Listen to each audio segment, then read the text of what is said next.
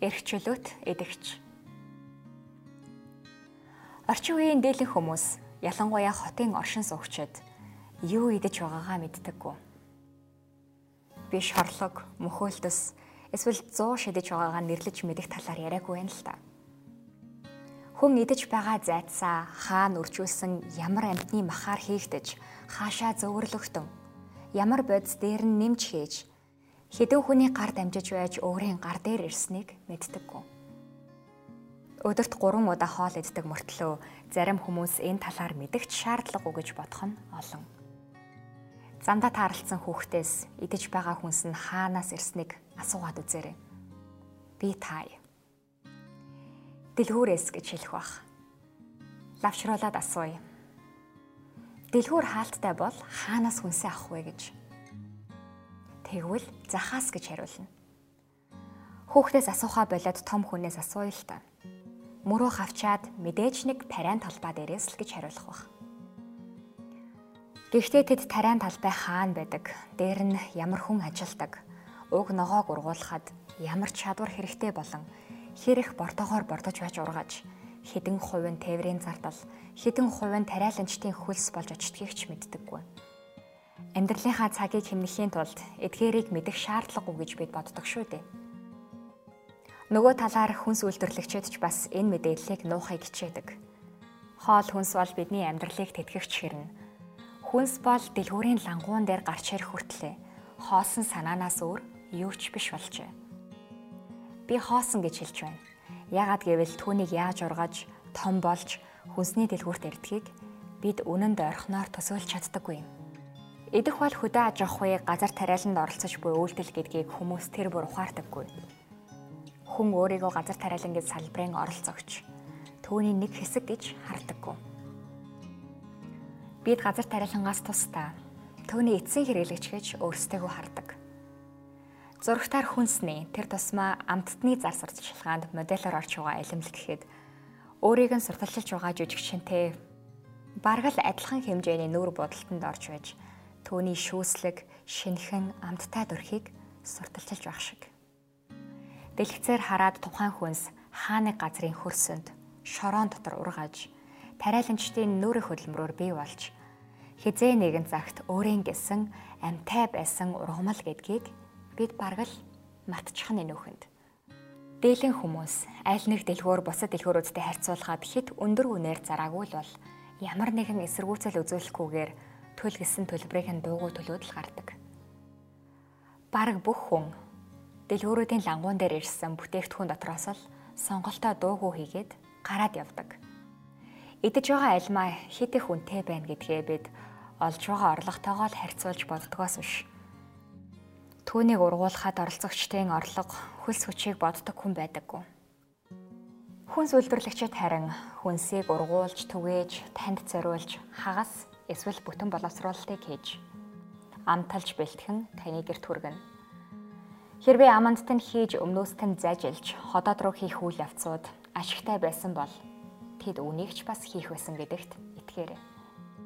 Мэдээж би хэтрүүлж байна.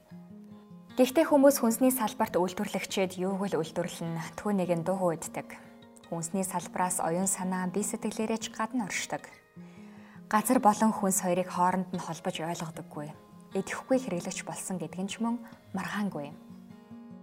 Хүн сэтгэн орчин үед ердөө хоёр хүний хоорондох цэвэр бизнесийн харилцаа нэг талаас худалдан авч хэрэглээд л дуусчихдаг зүйл болж хувраад байна.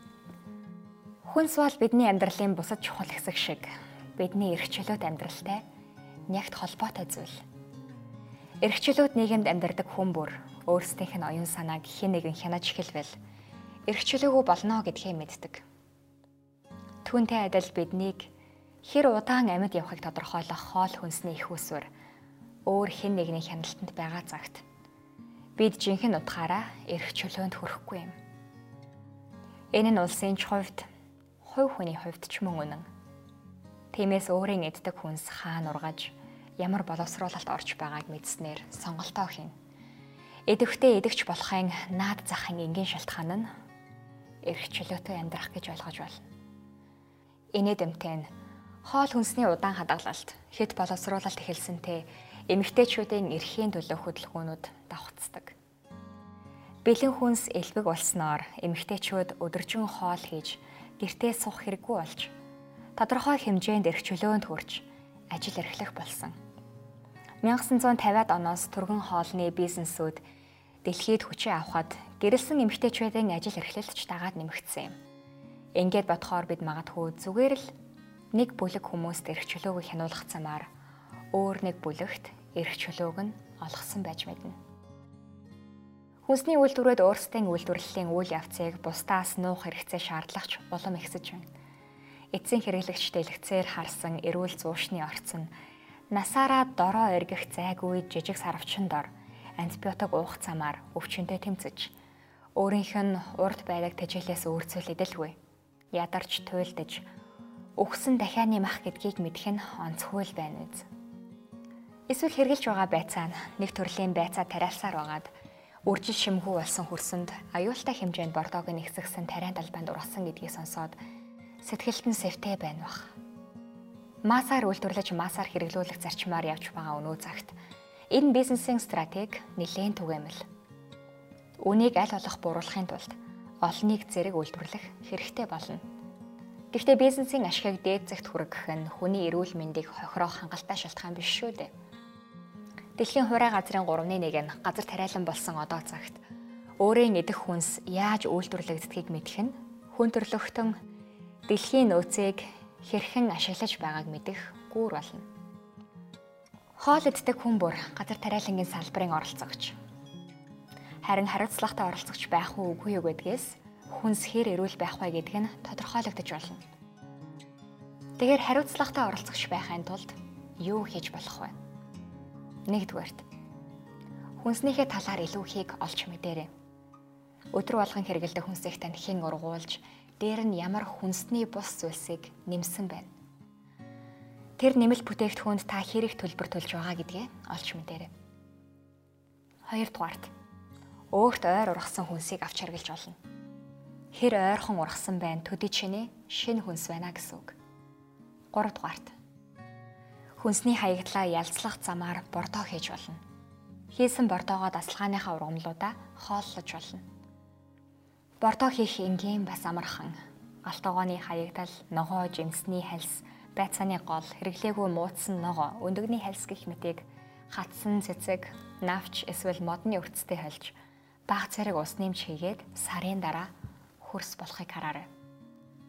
Дөрөвдүгээрт цогныхоо дэргэд иддэг ногооноос нэгийг цэцгүүдийнхээ дэргэд тариад түүнийгээ том жаргалтай ургамал болтол арчилж болно. Оюутан байхдаа би органик үзээлцгээнийг 5 доллар, харин энгийн үзээлцгээнийг 2 доллараар худалдаж авах бүртээ үнэн нь үүнээс хямдхан байх хэрэгтэй гэж боддог байсан. Харин органик хүнсний тариалангийн талбай дээр халуун наранд ажиллаж хогийн ургамлуудыг түүж гүзээлцэг нь арчилсны дараа өвчтөй нуруугаа илэнгээ ингэж их хөдөлмөрлөж байж ургаж байгаа миний гүзээлцэг нь яавч 5 доллар байж таарахгүй гэж бодож байж билээ бас бид тэнд ажиллаж байх хугацаанд жаргалтай ургамал гэдэг үгийг их ашигладаг байсан юм. Хортон шавжин дэрэгдээгүй, органик бордоо ус шилтэн тохирсон, сайхан нөхцөлд байгаа ургамал, шим дижээлтэй, шөөслөг, далбгар том навчтай ургадаг. Төвний жаргалтай ургамал гэдэг байлаа.